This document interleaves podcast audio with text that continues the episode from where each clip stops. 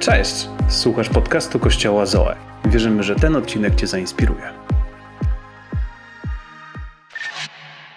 Amen! Amen! Nasz Bóg jest dobry, kochani. Możemy usiąść wygodnie na nasze siedzenia. Ja mam taki przywilej, żeby dzisiaj dzielić się tym, co Bóg włożył w moje serce. I powiem Wam, że miałam wiele różnych myśli w tym tygodniu, o czym się dzielić, co mówić. Załapałam się nawet na tym, że pomyślałam sobie, o ten temat jest ważny, a potem o tamten temat jest ważny, a może to. I zaczęłam myśleć o tych ostatnich tygodniach i o tym, o czym mówiliśmy, i o tej bliskości, otwartych drzwiach, o tym, czym Asia dzieliła się tydzień temu. I kiedy tak rozmawiałam, wiecie, w moich myślach sama ze sobą, usłyszałam takie jedno zdanie. Wiecie, jak ono brzmiało? Ono brzmiało: Jestem dumny. Jestem dumny. I chciałabym Ciebie zachęcić, żebyś teraz mógł odwrócić się do sąsiada po lewej i prawej stronie i powiedzieć: Bóg jest z Ciebie dumny. Zróbmy to. Bóg jest z Ciebie dumny. Wiecie, że Bóg jest dumny z nas tylko i wyłącznie dlatego, że jesteśmy Jego dziećmi. Bóg jest dumny z nas tylko i wyłącznie dlatego, że jesteśmy Jego dziećmi. Ja podeszłam do mojego męża w sobotę i powiedziałam do niego: Skarbie, słuchaj, Bóg jest z ciebie taki dumny. A on tak spojrzał na mnie takimi maślanymi oczami i powiedział do mnie: Zobacz, jakie jest zdjęcie pięknego pieska. nim się obróciłam, nim się obróciłam. On już siedział w aucie z trójką naszych dzieci, więc jak się domyślacie, mamy nowego członka naszej rodziny. mamy nowego pieska w kolorze czarnym. Nie ma jeszcze imienia. Więc Chciałabym dzisiaj nas zachęcić tym słowem i chciałabym, żeby te słowa wybrzmiały dzisiaj w naszych uszach, że Bóg jest z nas dumny. Amen?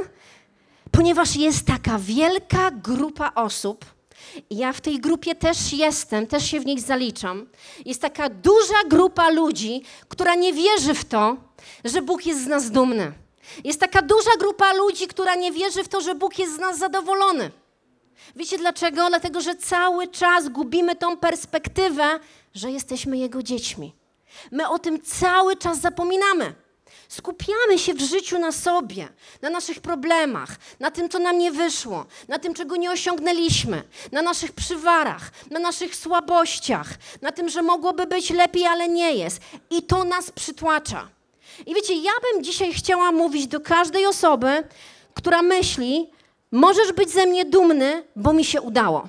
Ktoś tak ma? Że tak myślimy? To jest kłamstwo. Możesz być ze mnie dumny, bo mi się udało. Możesz być ze mnie dumny, bo nagle udało mi się zmierzyć z tym problemem. Możesz być ze mnie dumny, bo pokonałem ten grzech. Możesz być ze mnie dumny, bo tamto udało mi się w swoim życiu osiągnąć. Ale co się dzieje, kiedy nam się nie udaje? Wtedy, czy wtedy Bóg nie jest z nas dumny? Chciałabym, żeby te słowa utkwiły dzisiaj w nas, dlatego że Bóg jest dumny nas, z nas tylko dlatego, że my jesteśmy Jego dziećmi. Amen? I wiecie, ja jestem taką osobą, która lubi osiągać. Naprawdę. Jestem osobą, która czerpie z tego radość, która czerpie z tego takie szczęście, która czerpie z tego zachętę, która cieszy się, jak osiągnie i zrealizuje swój plan osiągnę coś i jestem zadowolona. Na przykład w tym tygodniu udało mi się, poszłam z moim synem do dentysty, wyrwaliśmy dwa zęby. Wy nie wiecie tego, jak, jak, jak, jakie dla mnie to było ważne, jak ja się tym przejmowałam, jaki dla mnie to był taki cel na cały tydzień. Jejku, jak ja to zrobię, jak ja to ogarnę, jak ja dam radę, czy ja nie ucieknę spod tych drzwi. Mój syn prawie na końcu zemdlał, ale to już jest inna historia. Kiedy wróciłam do domu, byłam taka szczęśliwa. Wiedziałam, Szymon, jestem z siebie taka dumna. Ponieważ mi się udało, nie uciekłam, zrobiliśmy to, wyrwaliśmy te zęby. Ale czasami w naszym życiu jest tak, że my nie osiągamy, że nam się nie udaje. Jakiś czas temu rozmawiałam z osobą, która powiedziała do mnie takie zdanie i powiedziała do mnie, wiesz, mam takie wrażenie, jakby, jakby nie udało mi się nic w moim życiu osiągnąć. Pomyślałam sobie i powiedziałam to na głos, że to jest niemożliwe, żeby takie słowa w ogóle wypowiedzieć na głos. Bo w moich oczach ta osoba, ona ma wszystko, czego tylko potrzebuje. Ma ogromne błogosławieństwo. Ale równocześnie, kiedy usłyszałam to słowa, pomyślałam sobie, ja podobnie funkcjonuję. To nie jest odosobnione myślenie. Dlatego, że my bardzo często, Kościele, budujemy naszą wartość na tym, co osiągniemy. Kto jest ze mną? Tak? Budujemy naszą wartość na tym, co nam się uda na tym, na czym osiągniemy sukces. Albo na tym, jaką na przykład rolę w naszym życiu zdobędziemy, tak? Rolę szefa, rolę mamy, rolę rodzica, rolę jakąś tam. I na tej podstawie budujemy całą wartość naszego życia. Ale im więcej zrobimy, im więcej osiągniemy, tym myślimy, że zasługujemy na zachętę, zasługujemy na dobre słowo. Zasługujemy na to, aby Bóg był z nas dumny. Zasługujemy na to, aby inni byli z nas dumni. Zasługujemy na to, abyśmy my sami byli z siebie dumni. I chciałabym Was zachęcić, ponieważ Boże Słowo nam pokazuje w kilku miejscach, możemy zobaczyć w Jana, w pierwszym rozdziale takie słowo, lecz tym wszystkim, którzy go przyjęli, dał prawo stania się dziećmi Boga. Tym, którzy wierzą w Jego imię, którzy zostali zrodzeni nie z krwi, ani z woli ciała, ani z woli mężczyzny, lecz z Boga. I wiecie, to słowo dał prawo, ono z języka greckiego oznacza władzę i autorytet. Więc my mamy władzę, autorytet, te, aby być Jego dziećmi, aby być częścią rodziny. I zobaczcie, kolejny fragment w Galacjan, czytamy takie słowa. A ponieważ jesteście synami, Bóg posłał do waszych serc ducha swojego syna, który woła Abba, Ojcze. Tak więc już nie jesteś niewolnikiem, lecz synem. A jeśli synem, to za sprawą Boga również dziedzicem. I kolejny fragment. Przeznaczył nas, abyśmy przez Jezusa Chrystusa stali się Jego dziećmi, zgodnie z życzeniem Jego woli. Dla tym większej chwały Jego łaski, którą obdarzył nas w umiłowanym. To nam pokazuje, że my jesteśmy Jego dziećmi, ale nie zawsze ta tożsamość jest blisko nas. Nie zawsze w to wierzymy. My to wiemy, ale nie zawsze tak funkcjonujemy. Wiecie, że jak urodziłam mojego syna, to każdy pytał się mnie w szpitalu, jak pani syn ma na imię. Ale ja jeszcze tego nie wiem, bo ja jeszcze nie wybrałam, ja muszę jeszcze pomyśleć. Wiemy o tym, że kiedy dziecko się rodzi, mamy 7 dni, dobrze mówię? 7 dni, żeby dać imię, żeby zarejestrować. Wiecie, co się dzieje, jak nie damy tego imienia po 7 dniach? Ktoś wie? Urząd nadaje imię takiemu dziecku.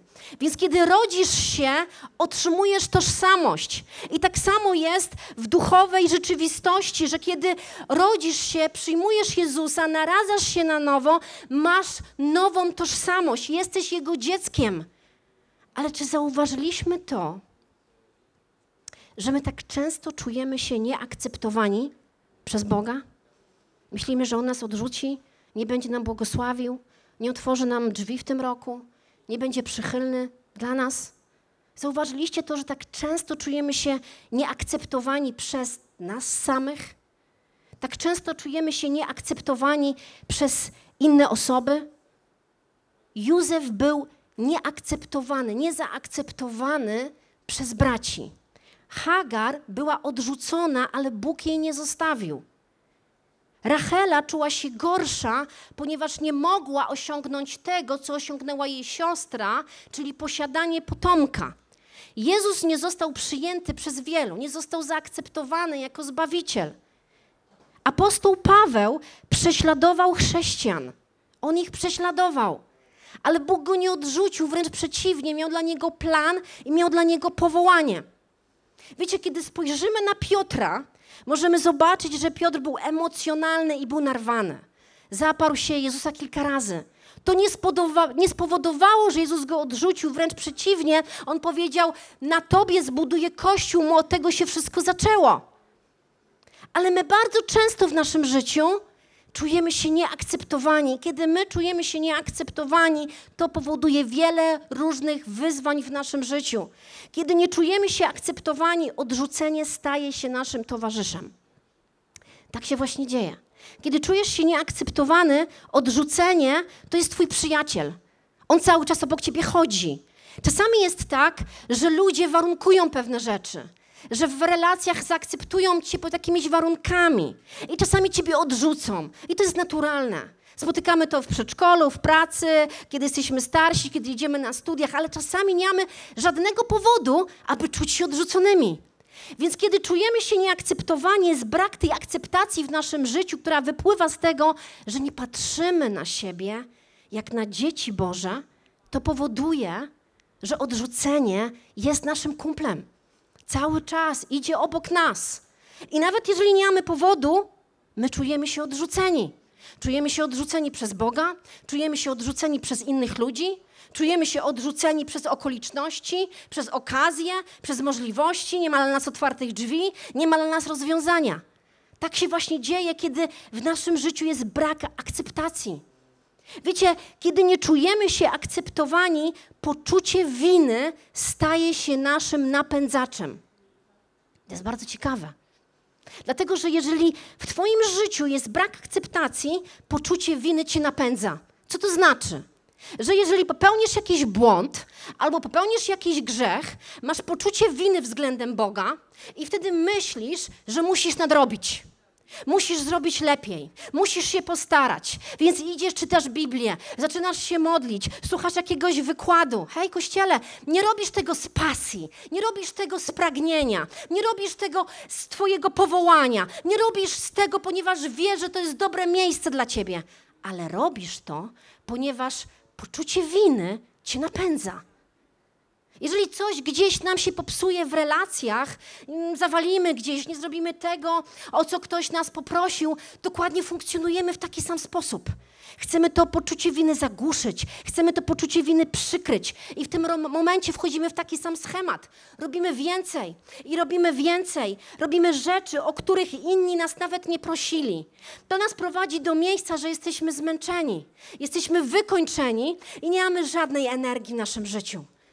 Ponieważ kiedy brakuje nam akceptacji, nie patrzymy na siebie jak na dzieci Boże, funkcjonujemy jak niewolnicy, to powoduje, że poczucie winy nas w życiu napędza. Czy my nie powinniśmy być napędzani pasją do królestwa? Kto jest ze mną? Czy nie powinniśmy być napędzani tym, że widzimy ludzi, którzy każdego dnia przechodzą obok nas i nie znają Boga? Kto jest ze mną? Ale my bardzo często jesteśmy napędzani tym, że po prostu czujemy się winni tylko dlatego, że nie widzimy tego, że Bóg jest z nas dumny. Że Bóg jest z nas dumny tylko i wyłącznie dlatego, że jesteśmy Jego dziećmi. On nie jest z nas dumny, ponieważ my więcej zrobimy, my więcej osiągniemy. Ta Jego akceptacja, ona nie wypływa z naszych uczynków on nas zaakceptował jako swoje dzieci. Ukochał nas tak samo jak swojego syna Jezusa. Czy to nie jest niesamowite? Widzisz, to może wydawać się bardzo prosta. Możemy pomyśleć sobie, to jest taka prosta podstawa, ale jak bardzo często ona ucieka nam z naszego życia. Czy tak nie jest? Kiedy nie czujemy się akceptowani, stajemy się takimi zadowalaczami stajemy się takim zadowalaczem. Wiecie, co to jest zadowalacz? Spotkaliście się kiedyś z taką osobą? Ja jestem taką osobą. Jestem takim zadowalaczem. Jestem osobą, która lubi ludzi zadowalać. Lubię, jak wszyscy są szczęśliwi. Lubię, jak nikt się nie kłóci. Tak naprawdę to przyjdziesz do mnie i powiesz, ja mam taką potrzebę i chciałbym widzieć to w kościele i ja postaram się zrobić wszystko, co tylko mogę, żeby Ciebie zadowolić ale potem przyjdzie inna osoba, powie mi, ale ja bym chciał tego i tamtego, to ja zrobię wszystko, co tylko będę potrafiła, żeby Ciebie zadowolić. Ponieważ ja lubię, jak ludzie są szczęśliwi, zadowoleni, nie mają konfliktów, nie kłócą się, widzą nasz kościół jako taki dom super, ekstra. Ale nie tylko dlatego.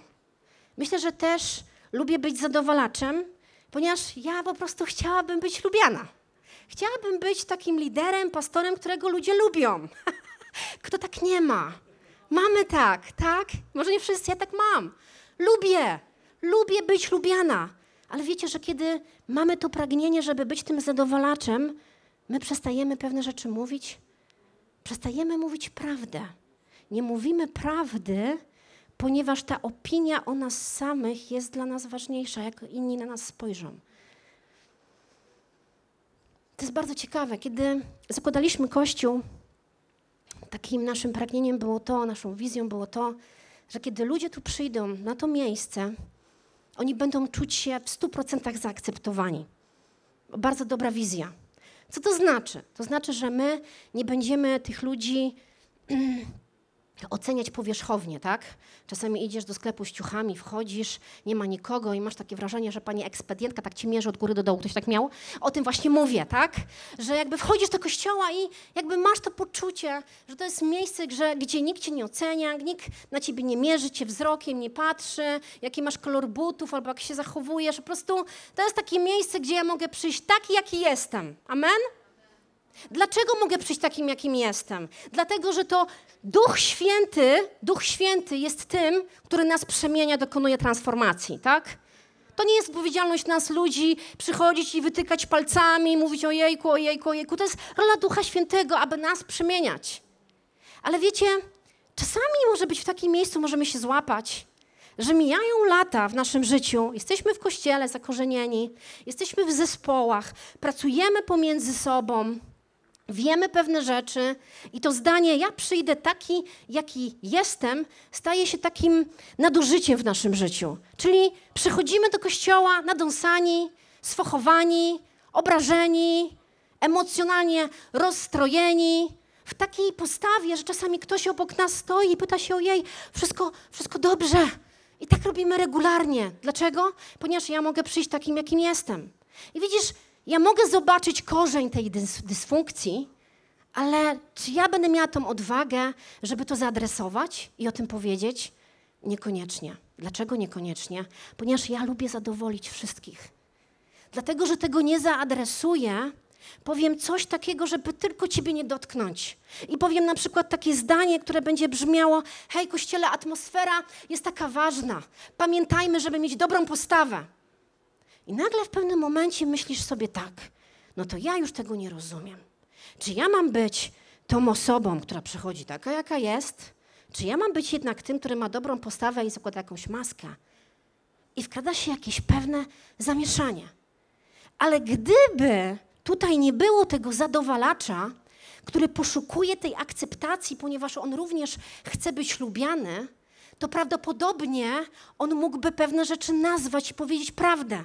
I on by wtedy powiedział: Słuchaj, kiedy my regularnie jesteśmy emocjonalnie rozstrojeni, kiedy my regularnie przychodzimy obrażeni, kiedy my regularnie jesteśmy nadąsani, kiedy my regularnie zachowujemy się w taki sposób, że inni obok nas nie wiedzą, co mają zrobić, to nazywa się manipulacją emocjonalną i kontrolą. Wow. Ale gdybyśmy to usłyszeli, to czy my jako społeczność, czy my jako zespoły, czy my jako teamy nie bylibyśmy wcześniej o wiele bardziej zdrowsi? Dlaczego, że nikt z nas nie chce być w miejscu manipulacji i kontroli? Nagle byśmy byli w miejscu, gdzie byśmy uchwycili, okej, okay, czyli to jest różnica pomiędzy tym, że ja mogę mieć gorszą niedzielę. Oczywiście, że tak. Pokłócisz się z mężem, pokłócisz się z żoną, dzieci cię wkurzą, wyjdziesz do kościoła z nerwem, tak? To się nam zdarza. Ale jest różnica pomiędzy tym, kiedy mamy gorszą niedzielę, a różnica pomiędzy tym, kiedy my regularnie każdą naszą niedzielę mamy gorszą. Kto jest ze mną? Ale jeżeli poszukujesz akceptacji od innych ludzi, i bo, je, bo ci jej brakuje w swoim życiu, bo zapominasz o tym, że jesteś dzieckiem Bożym, to zaczynasz zadowalać innych i przestajesz mówić prawdę. A kiedy przestajesz mówić prawdę, to robi się duże zamieszanie. A kiedy przestajesz mówić prawdę, to tracisz ten obraz tego, czego pragnęliśmy na początku, co chcieliśmy widzieć, jakie są nasze wartości, co jest dla nas kluczowe. Zaczyna się robić taka wielka, duża mgła. To wszystko ma swoje miejsce w tym, że my w naszym życiu jest brak akceptacji. Dlatego właśnie odrzucenie trzyma się jak kumpel naszej nogi, Dlatego właśnie poczucie winy nas napędza. Dlatego właśnie zamiast ludzi, być ludźmi, którzy mają zdanie, być ludźmi, którzy widzą pewne rzeczy, którzy adresują pewne rzeczy, ponieważ kiedy ty definiujesz korzeń danej dysfunkcji, to jest dopiero pierwszy krok do zmiany. Ale to wszystko ma miejsce wtedy, kiedy ty jesteś akceptowany, czujesz się akceptowany przez Boga, kiedy rozpoznajesz swoją tożsamość. Amen? Mocne to, co mówię? Kiedy nie czujemy się akceptowani, to nas prowadzi do rezygnacji w pewnym momencie. Bo przez jakiś czas walczyliśmy z odrzuceniem, Przez jakiś czas walczyliśmy z poczuciem winy. Przez jakiś czas w naszym życiu staraliśmy się wszystkich zadowolić, ale nagle wchodzimy w miejsce, gdzie myślimy sobie, ja już tego dłużej nie będę kontynuować. I wtedy rezygnujemy z relacji, rezygnujemy może z małżeństwa, rezygnujemy może z chęci budowania biznesu, rezygnujemy z naszych marzeń, rezygnujemy z tego, co mieliśmy w naszym sercu. Ponieważ ja już walczyłem z tym i mi się nie udało, to teraz jest czas na to, żeby się poddać. A korzeniem jest to, że my zapominamy o tym, że jesteśmy dziećmi naszego Boga. I On jest z nas dumny bez względu na to, czy ty osiągniesz, czy ty nie osiągniesz. Ponieważ On ciebie akceptuje bez żadnych warunków. I widzisz, to, co bym chciała dzisiaj zrobić, to chciałabym nas zachęcić tym takimi trzema prostymi myślami. Chciałabym, żebyśmy te trzy proste myśli odebrali jak taki trening dla nas na ten tydzień. Co wy na to? Jestem przekonana, że my potrzebujemy trenować nasze duchowe mięśnie. Amen? Wiecie, ja kiedy zaczęłam z moim synem czytać, ćwiczyć czytanie, to było naprawdę bardzo ciężko. I myślałam sobie, jejku, jest tak ciężko, czy my kiedykolwiek w życiu się tego nauczymy i to wypracujemy. Ale kiedy robiliśmy to regularnie i regularnie, nagle zobaczyłam takie, ojejku, jest jakieś światełko w tym tunelu, coś jest lepiej, jest lepiej. To ma miejsce, kiedy my jako Kościół trenujemy w tygodniu, amen? Rozciągamy się w tygodniu i w tygodniu dbamy o to, aby ta perspektywa tego, że jesteśmy akceptowani, była w nas cały czas. Więc moja pierwsza myśl, którą chciałam Was dzisiaj zachęcić, brzmi: unikaj porównywania się. O tym właśnie chciałabym powiedzieć. Chciałabym o tym powiedzieć, że powinniśmy unikać porównywania się, bycia w tej pokusie, ponieważ efekt jest zawsze taki sam. Albo poczujemy się lepiej, albo poczujemy się gorzej. Nie ma, nie ma innego rozwiązania. Kiedy się porównujemy, zawsze albo myślisz sobie, nie jest ze mną tak źle, albo myślisz sobie, jejku, oni mają tak super, czemu ja tam nie mogę być? Widzisz, zawsze kiedy się porównujemy, to jest właśnie jeden albo drugi scenariusz. Pierwszy, że zaczynasz myśleć sobie, oni mają dobrze, u nich wychodzi, wszystko się układa, u mnie nie, jestem beznadziejny, ciągle mam pod górkę, ciągle mi nie wychodzi, inni w moim wieku już to mają, rodzinę, dzieci, a ja cały czas jestem gdzieś sam i tak dalej. I to nas nie zachęca. To nas nie buduje, kościele, amen? To nas zniechęca. To nam nie dodaje odwagi ani wiary w naszym życiu. Ale to sprawia, że przestajemy widzieć, że Bóg nas akceptuje, że Bóg nas kocha i że ma plan właśnie dla nas. Kto jest ze mną? Albo stoimy w miejscu, w którym cały czas myślimy, o, daliśmy radę, mamy super nabo, mamy super uwielbienie, fajny mamy preaching, nie jest z nami tak źle. Kiedy spojrzymy na tego lub tamtego. Hej, Wtedy budujemy nasze życie na arogancji i na pysze. I to również nas do niczego nie prowadzi. Czasami patrzymy na ludzi i myślimy sobie, ale ja mu współczuję, albo ja jej współczuję. Ta osoba jest w beznadziejnym miejscu. Naprawdę. I wiecie, co jest takie ciekawe dla mnie? To jest dla mnie bardzo ciekawy moment. Bo czasami patrzymy na ludzi i myślimy sobie, on, ona jest w beznadziejnym miejscu, Dobrze, że ja tam nie jestem, ale my nie zdajemy sobie sprawy, że ta osoba być może znajduje się na pustyni. I Bóg tą osobę umiejscowił na tej pustyni. Pustynia, miejsce posłuchy. Pustynia, miejsce takie czasami niełatwe dla nas, kiedy z pewnymi rzeczami się mierzymy, zmagamy, kiedy poszukujemy Bożego głosu, kiedy łapiemy kierunek, kiedy nie wszystko układa się tak, jak powinno się układać. Ale my patrzymy na daną osobę i myślimy sobie, ja jej współczuję, w jakim on, ona jest w beznadziejnym miejscu, ale ta osoba jest na pustyni, ponieważ Bóg tą osobę przez tą pustynię chce przeprowadzić. I wiecie, Psalm 18 się nie wyświetli, zapomniałam o tym fragmencie, ale tam są takie niesamowite słowa. Och, myślę, że one się nam spodobają. Wiecie, co tam jest napisane? Upokorzyłeś też by potem przyniosło mi to wielkość. Upokorzyłeś też, by potem przyniosło mi to wielkość. Bóg przeprowadza tą osobę przez pustynię i ta osoba może czuć się w miejscu upokorzenia, ale Bóg ma plan i powołanie, ponieważ On chce tej osobie dać wielkość. A my patrzymy na tą osobę i myślimy sobie, nie chciałbym być w jej skórze, ale nie zdajesz sobie sprawy, że to jest Boży plan że Bóg chce to zrobić, że On tą osobę przeprowadza, ponieważ On ma dla niej wielkość. On ma dla tej osoby powołanie, ma przeznaczenie, ma otwarte drzwi, ma przychylność, ma Boże błogosławieństwo. A my patrzymy i mówimy, ale ja Ci współczuję.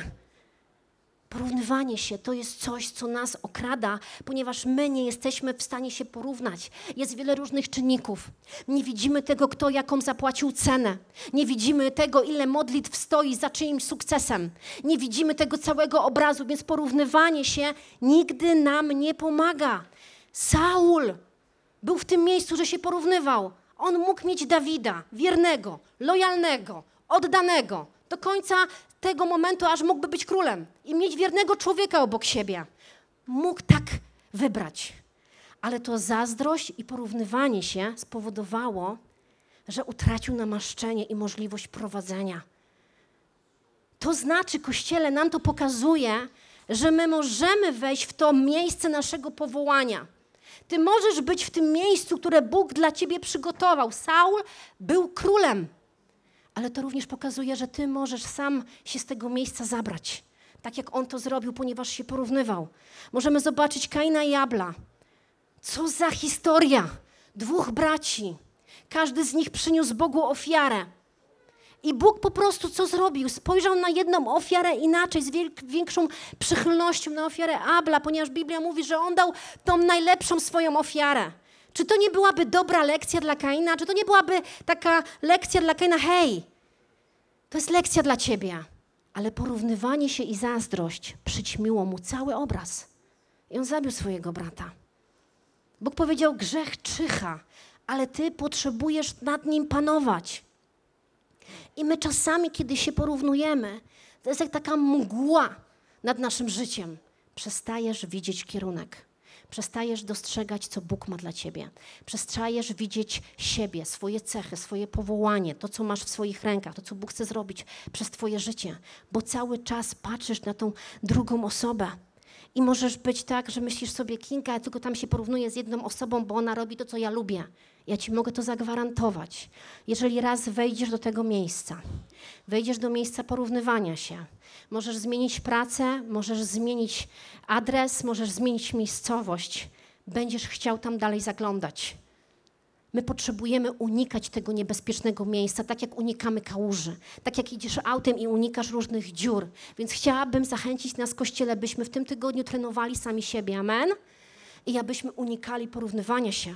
Ale zamiast tego w tym tygodniu, poniedziałek, wtorek, środa, czwartek, piątek, sobota, zacznij każdego dnia dostrzegać to, co Bóg włożył w ciebie. Boże, Ty mnie powołałeś, Ty mnie umiłowałeś, Ty mnie wybrałeś, Ty masz plan dla mojego życia. To jest czas, w którym Ty teraz wkładasz nowe marzenia we mnie. I ja chcę je zobaczyć, ja chcę je dostrzec. Niech to będzie tydzień, kiedy my będziemy wzmacniać nasze duchowe mięśnie. Amen? Moja druga myśl Skup się na swoich mocnych stronach, a nie na swoich ograniczeniach. Skup się na swoich mocnych stronach. Wiecie, że mamy w naturze to, że my widzimy wszystko to, co jest negatywne? Kto jest ze mną? Mamy to w naszej naturze. My widzimy wszystko, co jest negatywne. Nawet jeżeli usłyszymy pozytywne rzeczy i jakąś uwagę, to o czym, co przykuje naszą uwagę prędzej? Ta negatywna rzecz niż ta pozytywna. My nawet nie zauważamy tego, co jest pozytywne. I łatwo jest nam wejść w taką pułapkę, gdzie zaczynamy myśleć, że nasze negatywne emocje są czymś dobrym, bo ja jestem wtedy autentyczny. Myślimy sobie, o, ja jestem zniechęcony, ty jesteś zniechęcony i ty jesteś zniechęcony. Wszyscy razem jesteśmy zniechęceni, więc my jesteśmy autentyczni. Czy to nam pomaga coś razem budować? Ktoś ze mną? Zauważcie, że bardzo często wpadamy tą pułapkę, gdzie myślimy sobie, że negatywne emocje są takie prawdziwe, bo wszyscy tego doświadczamy. Że negatywne emocje to jest nasza autentyczność w naszym życiu. Ale kiedy patrzymy na pozytywne emocje, co o nich myślimy? Myślimy, że pozytywne emocje to jest powierzchowność. To nie może być prawda. To nie może być na, na, na serio. Pozytywne emocje to jest pewnie jakaś taka tylko powierzchowna sprawa. Wiecie, ja żyję z moim mężem bardzo długo, bo w tym roku 17 lat. Ja postrzegam mojego męża jako człowieka pozytywnego. Bez względu na to, co się dzieje, jakakolwiek jest okoliczność, jakakolwiek jest sytuacja, jakikolwiek jest trud, jakiekolwiek jest zniechęcenie, 17 lat żyję z człowiekiem pod jednym dachem i zawsze słyszę słowo zachęty. Chciałabym powiedzieć jedną rzecz. Nie ma w tym nic powierzchownego. Ale mogę powiedzieć, że jest w tym ogromna głębia. Dlaczego? Ponieważ, żeby być pozytywnym, ty potrzebujesz kopać każdego dnia, a to wymaga poświęcenia i wysiłku. Potrzebujesz kopać, aby być bliżej Boga. Potrzebujesz kopać, aby gdzieś umierać dla siebie. Potrzebujesz kopać, aby w swoim sercu mieć cały czas wiarę. Potrzebujesz kopać w swoim życiu, aby, aby być w miejscu Boże. Ja wiem, że Ty możesz to zrobić. Czy łatwo jest wejść w miejsce zniechęcenia? Ja Wam powiem, dla mnie to są trzy minuty. Powiedzieć Wam? Dla mnie to jest minuta. Patrzę na naszą salę, widzę, widzę, ile nas dzisiaj jest na tej sali, ile tutaj jest krzesełek zapełnionych. Myślę sobie, 10 lat buduję kościół, ja jestem już w tej sekundzie i w tej minucie zniechęcona. Teraz. To jest bardzo łatwo tam wejść. Dla każdego z nas. My potrzebujemy tylko 30 sekund, jesteśmy zniechęceni. Tylko 30 sekund jesteśmy zdołowani. Czy to naprawdę są, czy negatywne emocje, one są takie autentycznie dobre dla nas? My potrzebujemy być tymi, którzy kopią głęboko, którzy właśnie nie pozwalają sobie na to, aby jedno zdanie, jedno słowo, jeden obraz, jedna niedziela, jedna sytuacja wszystko nam zabrała. Kto jest ze mną na tym miejscu? Amen? Pozytywne nastawienie to nie jest coś powierzchownego, ponieważ ty musisz włożyć ogromny wysiłek, aby nie wejść w zniechęcenie. Ogromny wysiłek, aby nie zrezygnować z wiary. Ogromny wysiłek, aby być w miejscu, że ja się nie poddaję. Więc chciałabym dzisiaj Ciebie zachęcić. Skup się na swoich mocnych stronach. Ale ja nie chcę powiedzieć dzisiaj, że ty powinieneś pójść i zrobić sobie test galupa. To jest dobre. Poznać siebie, zapytać się przyjaciół, co we mnie dostrzegasz, męża, żony. To jest super. Ja chcę nam dzisiaj coś pokazać. My, jak tutaj wszyscy jesteśmy, mamy coś mocnego w naszych rękach. Mamy jedną silną stronę, masz coś niesamowitego. Każdy z nas trzyma chleb. Chleb to jest Boże Słowo. My wszyscy go trzymamy. Każdy z nas ma chleb. Wiecie, że bardzo często, kiedy jesteśmy w takim miejscu, gdzie nam czegoś brakuje, jakie przychodzi rozwiązanie na Twój brak, że jest czegoś mało? Ja Wam powiem, jak ja myślę, jak jest czegoś mało w moim życiu. Jak czegoś jest mało, to ja zaczynam myśleć, potrzebuję więcej. To jest moje rozwiązanie. Jest mi czegoś mało, to ja potrzebuję więcej pieniędzy. Ja potrzebuję więcej wsparcia. Ja potrzebuję więcej zachęty, bo jest mi czegoś mało. Ale to wymaga ogromnej wiary, żeby spojrzeć na to, co masz w rękach. A masz w rękach chleb, masz w rękach obietnicę, masz w rękach pożywienie, masz w rękach zachętę, masz w swoich rękach mądrość. Jezus powiedział do swoich uczniów: Macie chleb i macie ryby, nakarmcie tym innych. Oni mogli patrzeć na braki, czego my nie mamy, tyle jest ludzi. Oni potrzebowali wiary, żeby spojrzeć na to, co mają w swoich rękach i użyć tego dla Bożej chwały. My potrzebujemy dzisiaj mieć wiarę, żeby spojrzeć na ten chleb, który każdy z nas ma i zacząć patrzeć, to jest moja mocna strona. Ponieważ ja mam pożywienie, które mogę nim nakarmić inne osoby. Ja mogę przyczynić się do tego, że ktoś pozna Boga, że czyjeś życie się zmieni ponieważ ja trzymam chleb, Boże Słowo, Bożą zachętę, Bożą mądrość, to, z czego my czerpiemy cały czas. Czy to nie jest niesamowite? Łatwo jest nam patrzeć na to, czego nie mamy i co nam brakuje, ale to wymaga wiary, żeby spojrzeć na to, co my mamy. Amen, Kościele? I moja ostatnia myśl, którą chciałabym nas zachęcić. Druga myśl to była trenuj się każdego tygodnia w swoich mocnych stronach. Co to znaczy? Poniedziałek, wtorek, środa, czwartek, piątek pomyśl o chlebie. Każdego dnia inaczej. Boże, powiedz do mnie coś przez swoje słowo. Boże, ja potrzebuję, aby te obietnice i wymień te obietnice. Chcę, żeby manifestowały się w moim życiu. Zacznij szukać mądrości Bożego Słowa. To jest coś, co Ty posiadasz w swoim życiu. Ostatnia myśl. Ucz się radzić sobie z przyjmowaniem. Ucz się sobie radzić z przyjmowaniem. Chciałabym być przez Was też dobrze zrozumiana. W dzisiejszym świecie to, co możemy usłyszeć, gdziekolwiek ja nie pójdę, nie odpalę jakąkolwiek stronę internetową, nie spojrzę w internet gdziekolwiek, możemy zobaczyć taki przekaz, który brzmi: Ja jestem najważniejszy, moje potrzeby są najważniejsze, ja mam prawo do tego, ja mam prawo do tamtego, a tu są moje, to jest moje kółeczko i to są moje granice, czyli nie możesz ich przekroczyć. To jest przekaz, który my słyszymy w dzisiejszym świecie. Kto jest ze mną? Wiecie, że ten przekaz, on został zbudowany, on tak się tak naprawdę, ten przekaz, on się zrodził z nadużyć. Ten przekaz się urodził z nadużyć, z przemocy, z wykorzystywania.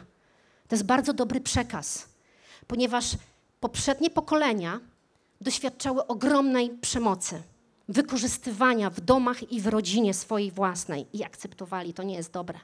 Ten przekaz właśnie z tego się zrodził, żebyśmy nie zgadzali się na przemoc, żebyśmy nie zgadzali się na nadużycia. Ale to, co ja widzę, to widzę, że ten przekaz zaczyna wchodzić w każdą sferę naszego życia i zradza w nas egocentryzm. My, jako Boży ludzie, my powinniśmy być w tym miejscu, kiedy widzimy ten przekaz jako, taka, jako zdrowe podejście. Ale kiedy ten przekaz zaczyna wkradać się w każdą dziedzinę Twojego życia, Biblia mówi poświęć się, a Boże Słowo mówi idź kolejną milę, a Boże Słowo mówi nadstaw policzek, a Boże Słowo mówi a zrób Ty coś więcej. A Boże Słowo mówi, kochaj bliźniego swego jak siebie samego. Jeju, to jest poza moją granicą. To jest ze mną. My potrzebujemy uczyć się radzić sobie z przyjmowaniem i Boże Słowo mówi, nabywaj prawdy, mądrości, karności, rozwagi i tego nie oddawaj. To jest niesamowity fragment. Nabywaj, czyli przyjmuj prawdę, przyjmuj mądrość, przyjmuj karność, przyjmuj rozwagę i tego nie oddawaj. My potrzebujemy być w tym miejscu. My potrzebujemy być w tym miejscu, kiedy zaczynamy to dostrzegać. Że my potrzebujemy uczyć się przyjmować, uczyć się wpuszczać ludzi do naszego życia, uczyć się słuchać, uczyć się tego otwierać, te nasze kółko naszych barier i granic, tego, aby inni mogli do nas mówić słowo życia i zachęty. Widzisz, kiedy patrzę na Boże Słowo, ja widzę apostoła Pawła, który cały czas mówił do kościoła, który cały czas pisał listy. I on tam pisał konkretne rzeczy. I on adresował, on, on, on nazywał po imieniu. On mówił: Słuchajcie, potrzebujecie to zmienić, potrzebujecie nad tym popracować, potrzebujecie nad tym się skupić. Pamiętacie Piotra, który był w pewnym momencie taki, taki mieszany? Tu jadał z Żydami, udawał, że nie jada, potem jadał z poganami, udawał, że tego nie robi, a potem przed Paweł i powiedział: Hej, bro, tak nie robimy, to nie jest fajne. Nie widzimy w Biblii, żeby to zniechęciło Piotra. Nie widzimy w Biblii, żeby Piotr pomyślał sobie, jak on tak mógł mi zwrócić uwagę, przecież ja jestem apostołem i tak dalej, i tak dalej. Oni razem byli w służbie. Z tego powodu że jesteś chrześcijaninem, ja jestem chrześcijanką, jesteśmy chrześcijaninami, my będziemy odrzucani na każdym kroku. Bo jeżeli jestem chrześcijanką, to jest to oczywiste, że jak ludzie do mnie przyjdą, to pomyślą, że jestem jakaś dziwna. Jeżeli jestem chrześcijanką, to jest to oczywiste, że jeżeli o tym powiem, to ktoś od razu naturalnie będzie szukał wlepi nos w gazetę. Jeżeli to jest takie oczywiste, że jeżeli jestem chrześcijanką, to ludzie nie będą lgnąć do mnie, żeby o wszystko się mnie wypytać. My potrzebujemy radzić sobie z tym kościele. Nie czuć się odrzuceni, nie czuć się zniechęceni, ale potrzebujemy być w miejscu radzenia sobie z tym, że nas ktoś nie przyjmie, że nas ktoś odrzuci. My potrzebujemy radzić sobie z tym, że czasami usłyszymy pewne słowo, że czasami potrzebujemy coś zmienić. My potrzebujemy być w miejscu, kiedy uczymy radzić sobie z tym, aby Boże Słowo nas kształtowało. Amen. Kto jest ze mną? Chciałabym nas zachęcić w tym tygodniu. Te trzy rzeczy. Unikaj porównywania się. Patrz na to, co masz. Spójrz na to, co trzymasz w rękach, na swój chleb. Trzecia rzecz. Ucz się tego, aby przyjmować Boże Słowo. My potrzebujemy rozwijać się. My potrzebujemy wzrastać w tym.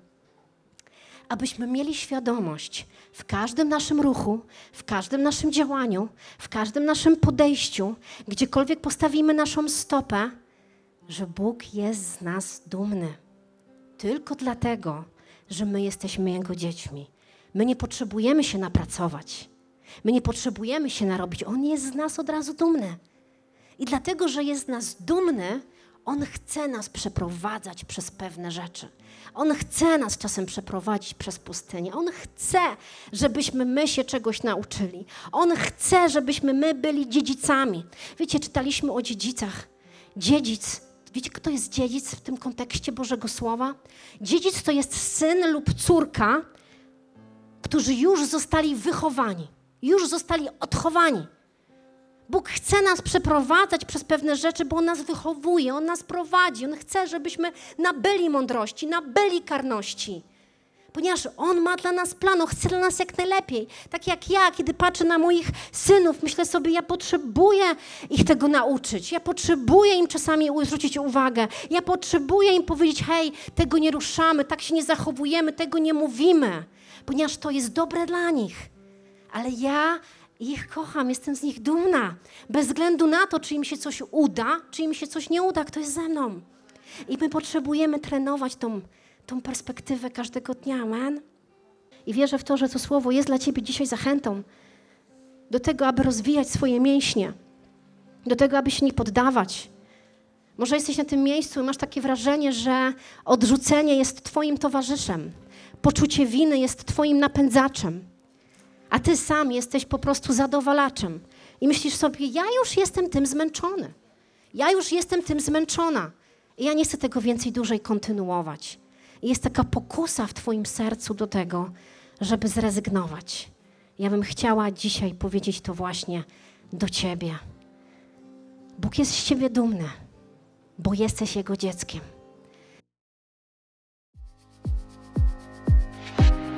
Dzięki, że byłeś z nami.